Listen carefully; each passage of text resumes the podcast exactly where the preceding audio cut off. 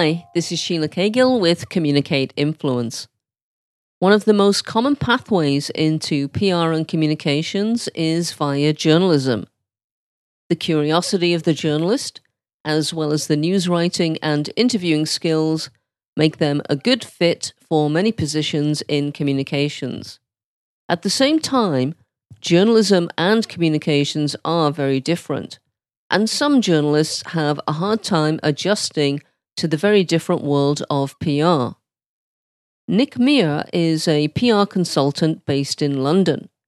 He entered communications after working as a journalist with the BBC. In this episode, Nick talks about the transition into PR, current issues in communications, and key considerations a journalist should think about before moving into communications. Nick also discusses what he misses about journalism, what he enjoys in PR, and how being an excellent storyteller will give a journalist a head start when moving into PR. This episode of the Communicate Influence podcast is brought to you by Podmotion, a new podcast production and promotion agency.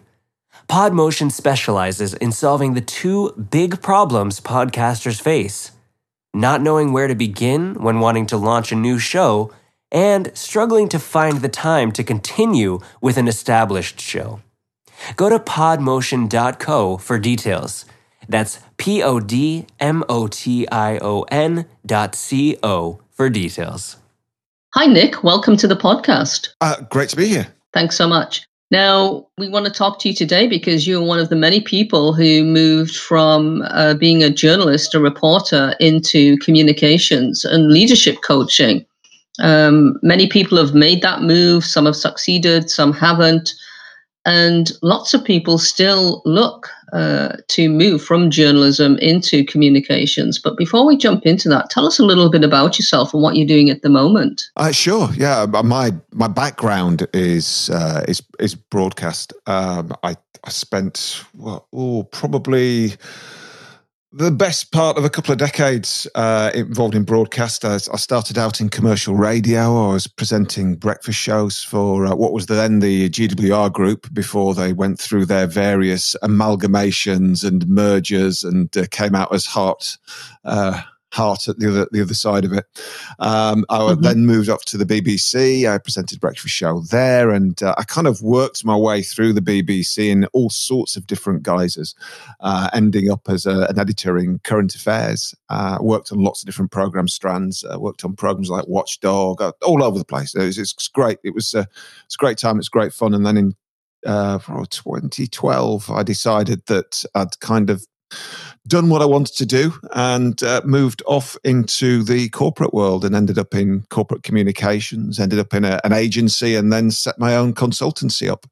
And I've been doing that, well, probably about past six years or so, I suppose. Um, I, have been working with uh, with senior executives. I, I, do a lot of executive communication coaching, and uh, I, I, yeah, I've been fortunate enough to to, to work all over the world. And it's been a fabulous six years. Well, it's been fabulous lots of years, actually. I thoroughly enjoyed myself.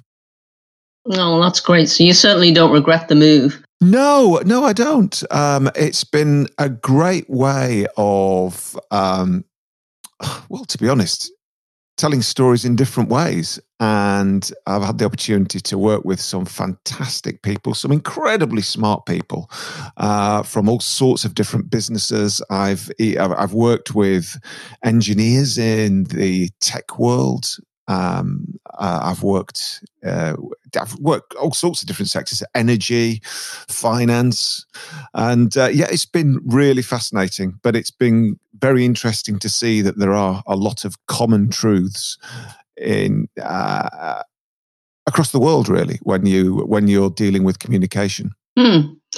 What, do you want? What are some of those common truths, Nick? Story is king. That's it. I mean, that, that that's it. Um, and I, I think that it's simple, but it's often underrated. And when you scythe through the bushes that make up the jungle that is certainly the corporate world, the most successful businesses on this planet are by far and away the most effective and affective and successful storytellers. Uh, and mm. the, the businesses that struggle, the businesses that I think are struggling for relevance, and you look at some of the uh, the older firms which used to make up, say, the Fortune 500 and now are no longer near it and have been superseded by the likes of Google, Facebook, Amazon, and uh, all the tech behemoths. I think if you actually really strip it down, it's the ability to tell stories that sets these businesses apart. And as long as you can tell effective stories, both to an internal and an external audience, then you are always going to drive business in your uh, drive value in your business and in your brand and build brand equity. Wow, that, that's great. So the story is enduring and it's universal. Now, just quickly, before you um, actually began in journalism, did you study journalism? No, no, no, not at all. Uh, I, I, I, did a, I did a degree in drama at uh, a place called uh, Bretton Hall, uh, at, which was then back then part of Leeds University and my initial foray into communication. And this is the this is the thing people say you've done lots of different things because actually I, I left. I was a uh, a theatre producer and administrator for a, for a little while uh, when I left college. Uh, I produced shows at the Edinburgh Festival Fringe for, for two or three years. Um, perhaps one of my most famous. Uh, my most famous proteges uh, was a guy called Mark Gatiss and Steve Pemberton that went on to form the League of Gentlemen, um, we were at college together and took a couple of shows up to uh, the Edinburgh Festival. Uh, so I worked with them. Then I was a teacher for a little while um, because obviously, as all young theatre producers do, I went bust. And um, and uh, I, I, ended up teaching for uh, want of what can I do now? I've got no money in the bank, and so I I ended up teaching in uh, a secondary school in in Northampton in the UK for for a few years. Uh, and then there was the opportunity came up having this. I was teaching for about three or four years, really enjoyed it. Um, and then somebody came to me and said, Do you want to earn five pound an hour reading the travel news at this local radio station? It was a bit more complicated than that, but I said yes. And because uh, radio had always been my first love, I always love radio. But uh, and then when you take the totality of my career, it's always been about audience engagement. Always. Uh, oh, and it's it's about wow. how do you communicate with people that are either in front of you in a live situation or at the other side of a microphone if you're in radio or down uh, the other end of a, a television camera uh, or down the other end of a, an email as I've, I've helped some executives increase their open rates by doing more video so you know whatever it is it's all about communicating with an audience. And that communication is all about great storytelling. Yeah, and of course, when you studied drama, you would have been immersed in stories. yeah, it's, it's a great three years. What I can remember it. Uh, so I was a dra- it was a drama degree, remember, and I got it was my it was the very typical Dossie two two. mm-hmm. Okay.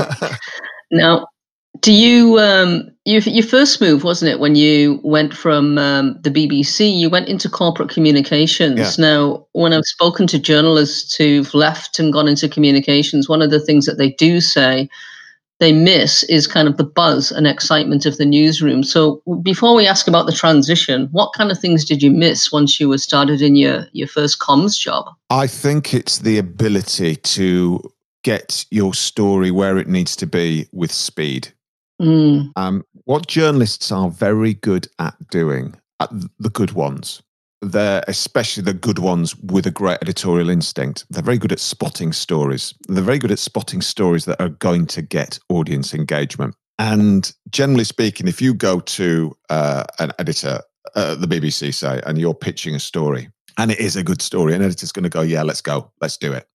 Now, if you're looking at, say, a newsroom situation, well, that's very much driven by the news of the day. If, it, if it's a great story, it still might get knocked off by another story, which is even better. So, you know, th- th- those stories are all about timing, those more short form. But when you're looking at long form, more current affairs type journalism, likes of in the UK, say, panoramas, uh, uh, what was used to be a strand called Face the Facts on Radio 4 and File on 4, that those longer form, longer tail stories, if you come up with a great idea, the, the editor's going to run with it and they're going to commission it probably there and then, and you're going to be up and running with it. Mm. Now, you can, in the corporate world, you can spot a great story still from a million miles away. A good journalist can always do that. But then they pitch it and it goes into this ether. It disappears into this corporate wonderland where people who aren't journalists will then decide whether or not your story is good, which is a little bit odd. Mm. And I think that can be very discombobulating and very frustrating for a journalist. Um, and and also, you know, you will find people that uh, and, and some great, smart marketing executives and communications people that do spot a good story and they can see how that's going to work within their business. And then it takes forever to to bring it to life Mm. Just because of the multiple the nature of the multiple stakeholder environment. Um i it's a true story. When i was in agency uh we were doing some work for um for a big pharma and we were working on a particular project and we were producing six six stories six great stories. They took a year. It took a year to get them from conception to completion Mm. because of all the the hoops you've got to jump through. I guess there may be well some people living that, that work in pharma communications going, actually, a year's pretty good. but, but I think that's one of that is a huge frustration.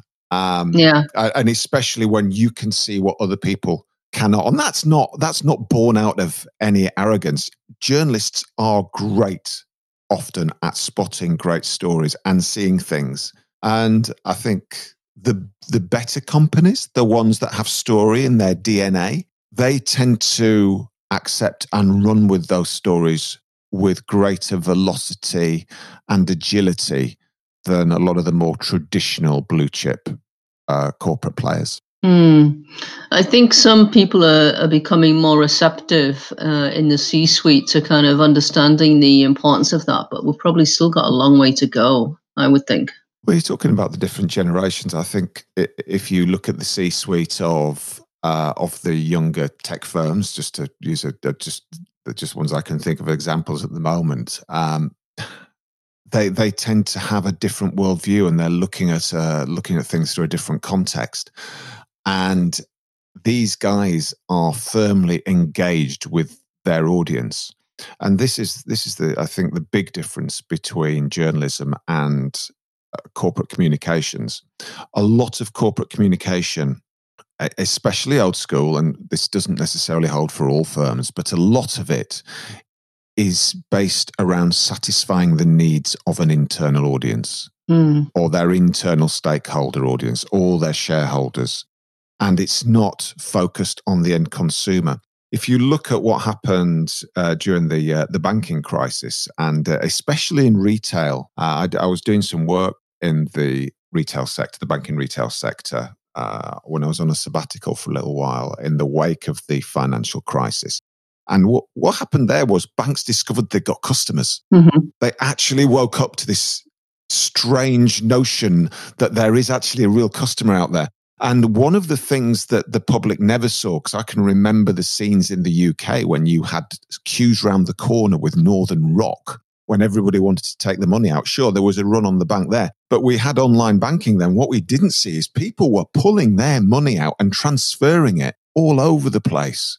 And this is because of a failure to communicate with the end user. Mm. And it wasn't long after that that you started seeing far more consumer friendly conversations starting to happen with, with banks. But it took such a long time because the banking world, especially, was this hermetically sealed vacuum of communication, which became impenetrable to the consumer. Yeah. Now, there's a there's a there's a phrase that I often use. Uh, I, I use this sort of fictitious uh, TED as a, as a CEO, and I've worked in the side of a lot of uh, large organisations where they've got a, a CEO that I call Ted. hmm And when you go into meetings uh, about how shall we communicate, and this th- this large Uber figure, this large corporate CEO called Ted, what Ted thinks is the most important thing. So if Ted likes the communication, it'll it'll run. Mhm. Goes nowhere near uh, customer facing focus groups, for example, to test messaging. There's Mm. not enough testing that's going on in some organizations. I know that things have moved on, but I'm just going off uh, my experience because I've worked with some fairly uh, heavy duty um, uh, corporate firms. And it, it, sometimes it is a bit of a challenge to uh, to get that message through. I think that I think a lot of people will be able to relate to that because I mean the other thing that comes into play is is just the the natural uh, deference that people feel. You know that this person is uh, you know one of one of the people that I've interviewed regularly. Um, Bob Picard points out that they're the kind of one percenters. Very few people make it into that world of being the CEO of a big organization. So there's natural deference there, and if they say something or want something, they they expect it to be done. It's all it's all driven from the top. Yeah, if, if Ted says, then that's going to be it.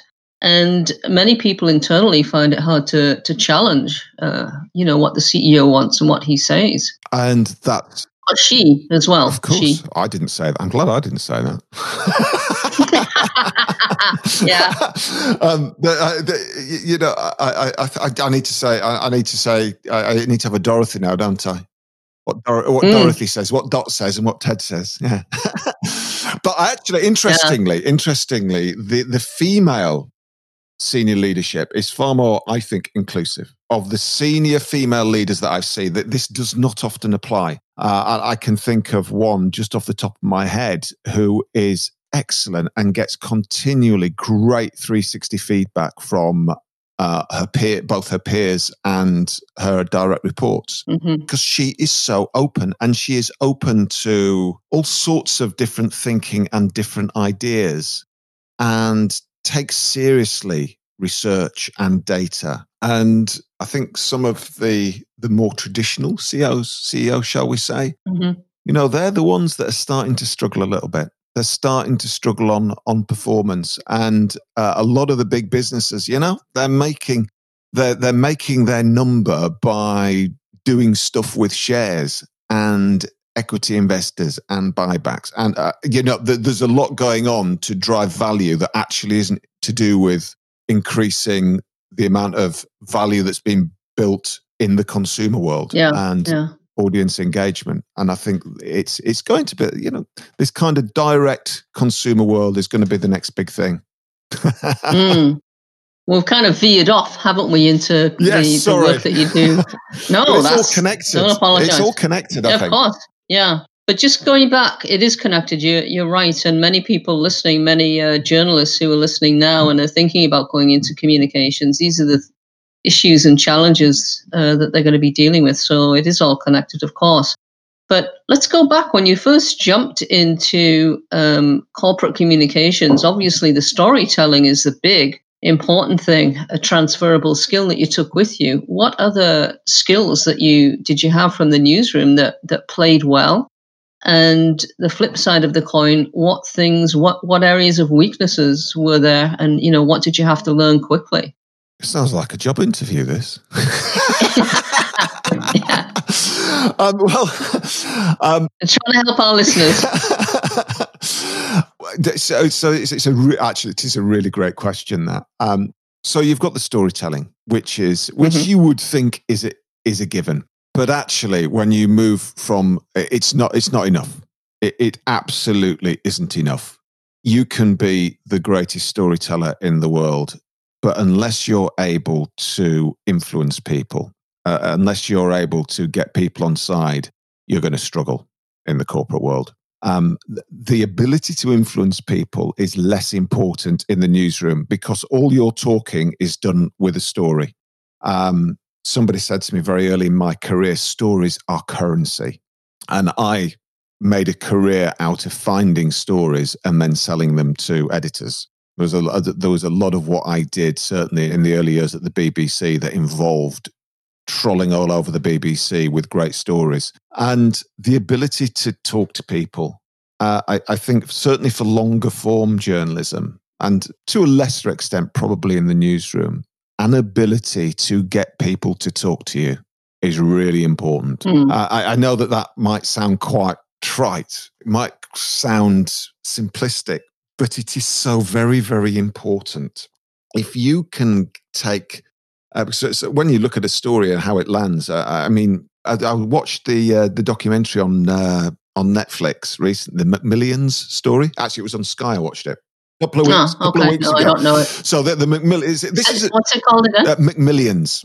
Um, it's it's all about uh, in the nineties the Monopoly game. There will be some of you some of your listeners will have will have heard uh, or seen this, uh, but the the McDonald's Monopoly game in the nineties there was a joke that that nobody could ever win it, and actually it was true because it was being clobbered Mhm. um, by some very cl- a very clever guy that was on the inside, and he was uh, handing out the park lanes and the, uh, the you know the, the winning tickets to, uh, to Mhm. to members of his family, and this was this was all laid out in this documentary a few weeks ago. Now. I could, as a journalist, I could not believe the access that the documentary makers got. The strength of the story was in the number of people they got talking about it. Mm. Mhm. And one of the key transferable skills of the best journalists in the business is the ability to influence people to say stuff, Mm. to get information from one place to another. And I think that's an underrated skill, but it's a very, very important skill if you're going to go into the corporate world and get people on side. So if you if you want to look at the you know the the Cialdini's uh, pillars of influence and uh, read Persuasion and those great books. Um, it's, it's well worth it's well worth it because if you are going to make that jump from journalism, you're going to have to use all your skills of persuasion uh, to uh, to really get on. I think. Yeah, you're right. I mean, that's important. If you can't strike up a, a connection with someone and have a degree of presence and, as you say, influence, it'll be very difficult to get your job done. And uh, yeah, I think I learned that very early in my career because I kind of went in with my, well, it was a little bit of a bull in a china shop, to be honest. Um, going in and saying, right, we're doing this story, we're doing this story. Whoa, hang on a minute. Mm, um, mhm. And uh, yeah, I, I, and I think you you alluded to it earlier. The the pace of getting stories on air is is, is, a completely different beast Mhm. you're trying to do the same thing, but the speed at which you can do stuff because the system is set up to allow you to do that.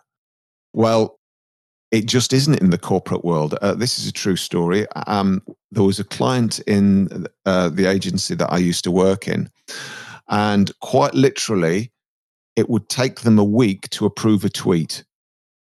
Oh, good goodness. That's true. That's absolutely true. It would take, and they weren't even in the pharma industry. It was, it was a completely different sector. It wasn't for uh, pharma. I get that. That actually, a, a, a tweet in pharma probably takes about three months, but Yeah. it took a week to approve a tweet. Uh, and and that particular organization, interestingly, is really struggling at the moment, and the value in Mm. that business has been tr- has been falling backwards for quite some time. And it is their inability to move fast enough in the world of communications that's causing that. Mm. So, I mean, one of the points that you made earlier, the real, the real kind of focus on the consumer and connecting directly with them. I suppose you could say that the the journalist's ability to work quickly and to want to get things done quickly is going to be a strength. Yeah. If um, you have to encourage the C-suite managers, you know, whomever, um, that that's a strength that they can play to. Yeah, absolutely. Uh, I, I, I, but th- this, I think, one of the one of the issues is quite often. Let's take an example of video production. Um, I've produced probably thousands now of pieces of broadcast material and and videos in the in the corporate world. And one of the biggest challenges is everybody is an expert when it comes to video and video storytelling in particular. Everybody Mhm. um, because they watch it. They watch telly, they watch stuff on YouTube, and everybody has an opinion. And moving things up and down the chain of command and, and up and down the approval chains can be a huge challenge if it's not managed correctly.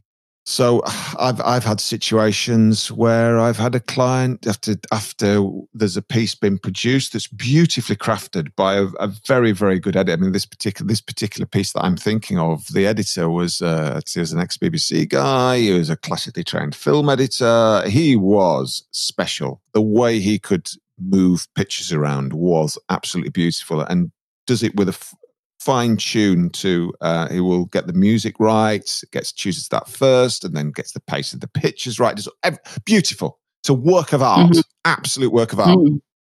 Well, this this beautifully produced Van Gogh of a video of a corporate video, as Van Goghy as corporate videos can get, was sent upwards somewhere, and the only comment came back was, "I think it could do with better music." Oh, uh, uh yeah. and it's I like, and, and, it, and, it, came back with a list of suggested songs, which would have been entirely unsuitable. Yeah. And, and I think what happens, and this happens with story, I think a lot of people uh, have an opinion on mm. what makes a good story. And I'm sorry to be blunt, but quite often in the deepest, darkest recesses of the corporate communications office, who sit sometimes and I'm, you know, I'm, I'm, I'm obviously generalizing here, and this is by no, no means true of, of all organizations. There is a Ted knows best attitude. Mm. And if you're going to buy experts, and if you're going to take on experts, let the experts do what the experts do. And I think that that can sometimes be a huge frustration for, for journalists. And it comes back to what I said about story spotting and being able to go, well, that's going to work. But if uh, an account manager in a PR agency has thought something else, then they're going to fight their corner to have their idea for the story. You know, and, and I think you can get you can get clashes. Mm. So it's important that this this whole thing about being able to positively influence people, um, and that takes time. And that's not journalists sometimes don't have that patience. And I know that I fall into that category. So when you when you ask me what my biggest weakness is, it's impatience, I think. But you you've obviously had to work on that, haven't you, over the years? Yes. yeah, you're better at it, yeah. but I mean, talking about well, the point that you made about people in communication saying that you know, uh, uh, imaginary CEO Ted knows best. I think that sometimes happens because these people have been there and they've been there too long. Yeah, they need to go to a different place. It's like I just can't be bothered to fight this corporate culture anymore, and you know, it gets the whole organization into trouble because, as you've pointed out, something comes along, a crisis, a change in attitudes uh, externally, and all of a sudden the you know, managers, CEO, they're calling in a consultant and they're wondering, you know, why their own team isn't on top of things. So if you've got that dynamic in an organization, I would encourage you to leave and be in a place where you can, you know, do what you want to do and make an impact. Well, somebody famous said culture eats strategy for breakfast. Was it Warren yeah. Buffett or something like that? I can't, I can't remember, but uh, but it, that's very true. It, but it is absolutely true, and uh, I think one of the one of the more interesting pieces of advice that I've given to uh, executives down the years, uh, and certainly in the last three or four years, is do video. Stop sending emails. Do video. Send a video out. Do a video, and they're afraid of it. A lot of them are hmm. afraid of it. And that's not surprising because they don't do it every day. They write emails all the time, but they don't do video every day. It puts them out of their comfort zone. But what is the better way of connecting with your people than if they see your face? And I can give them chapter and verse, all the research on, on micro expressions and the impact of a face on a communication versus a bald email. Um, there was uh, one executive I worked with, he was sending emails out and he was getting whatever it was, a 40, 50% open rate in a large organization. We uh, started doing video, 80, 90% open rates. Wow. I, huge. It's enormous. Um, it's impressive, and, yeah. And the, the, the interest, the, the, all sorts of reasons I've heard for not doing video. Uh, but one of the one of the the craziest one is I don't I don't like how I look on video.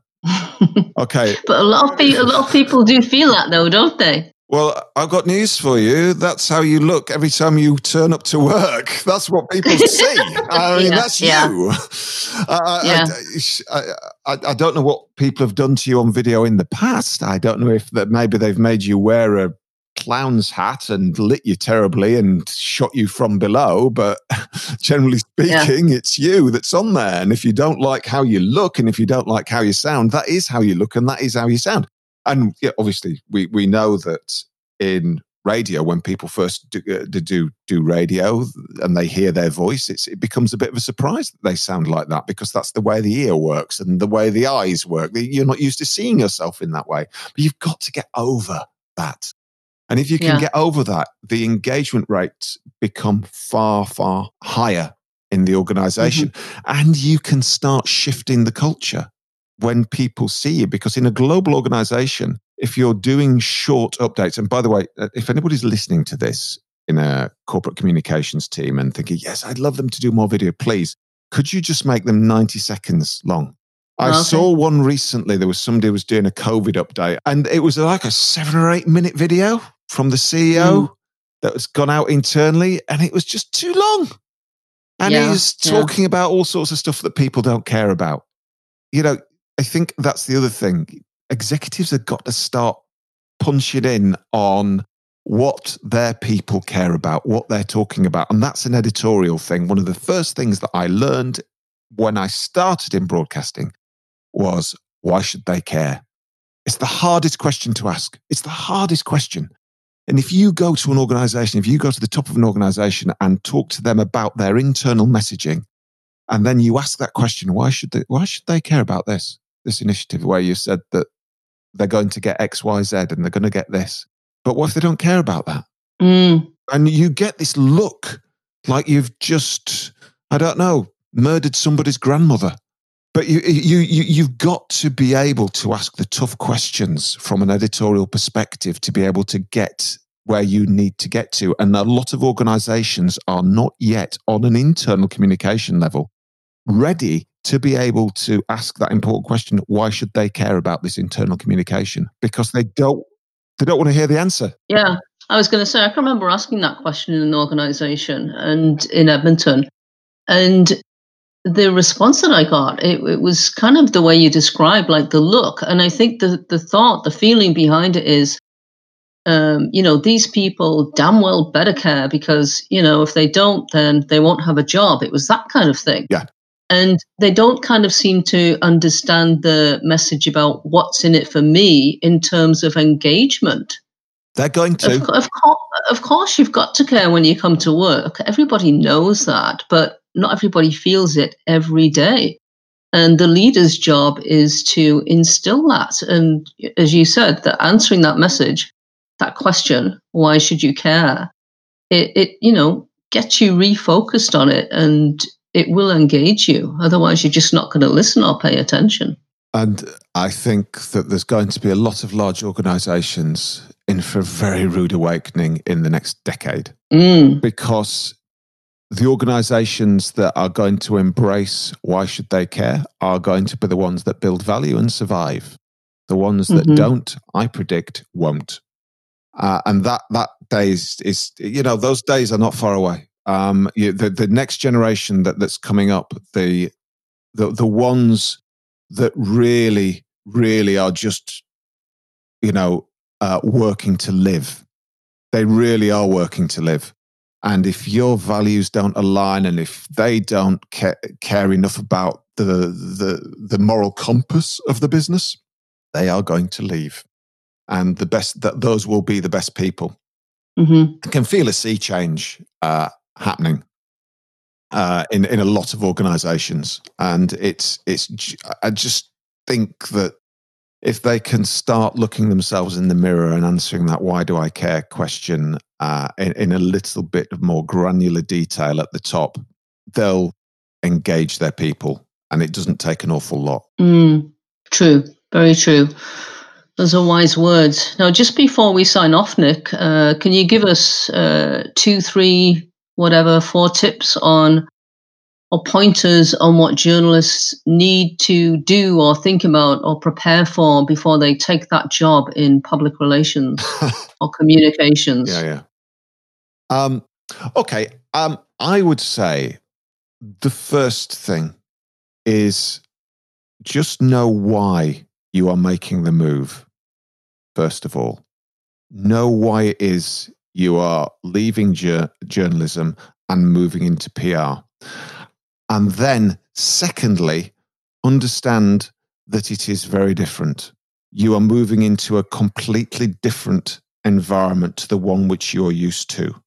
And it's very important that you ask a lot of questions of the organization or the agency, whoever it is, to make sure that your values align with uh, the values of the organization that you are going to be working for. Uh, and if it's an agency, check their clients out as well. Um, there are certain agencies I would go nowhere near because of their client rosters, mm. um, and um, just because I'm, as a former consumer journalist, you know, I, I, I, held, I was, I would say, quite highly principled, um, and I would never do or say anything that would be deemed uh, slightly off off beam. Um, and I think I think the other thing is is really just go in it with with your eyes open. And you're going to have to have a lot of flexibility. You're going to have to have a lot of patience and you're going to have to learn to bring people with you.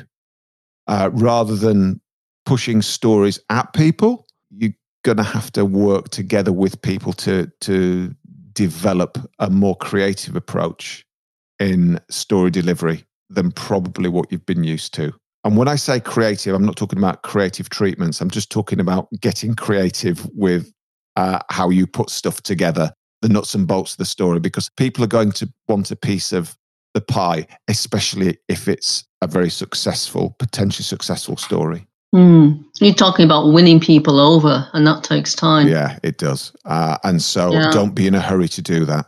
Step back, look around, sniff the air, and I would say don't be afraid to, after six months, if it's not right, move on somewhere else.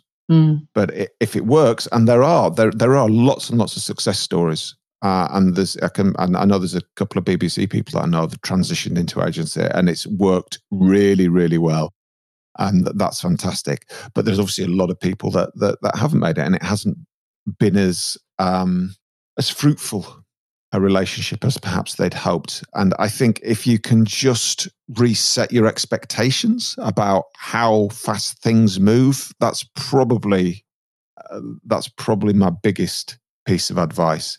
It's just a very different world than the one you're used to. That's great, Nick. Thanks so much. It's been brilliant talking to you. It's the it's been fun as well. Is there anything else you'd like to add before you go? I, I, I don't think so. No, no. Um, I mean, it's been it's been it's been absolutely fantastic uh, speaking to you. It's been it's been it's been great fun, and um, I, I, I think that uh, communications and the world of communication and how businesses communicate is in a period of transition, huge transition at the moment. And I think if we were ha- if we're going to be having this conversation in ten years' time, I think we'll be looking at a very very different playing field. Yeah, I think the one point I would add before we go is um, for everyone who's journalists moving into communications is get involved in a professional association, make connections, and learn as much as you can. Yeah, absolutely, absolutely, dude. I, I, I would I would start doing a lot of personal development work as well. Read some yeah. self help books. Well, Nick, I look forward to connecting with you very soon because I know that we're going to talk about leadership and their styles of communication. So we'll look forward to that. Sure, absolutely. Okay, you take care. Thanks ever so much, Sher. You're welcome.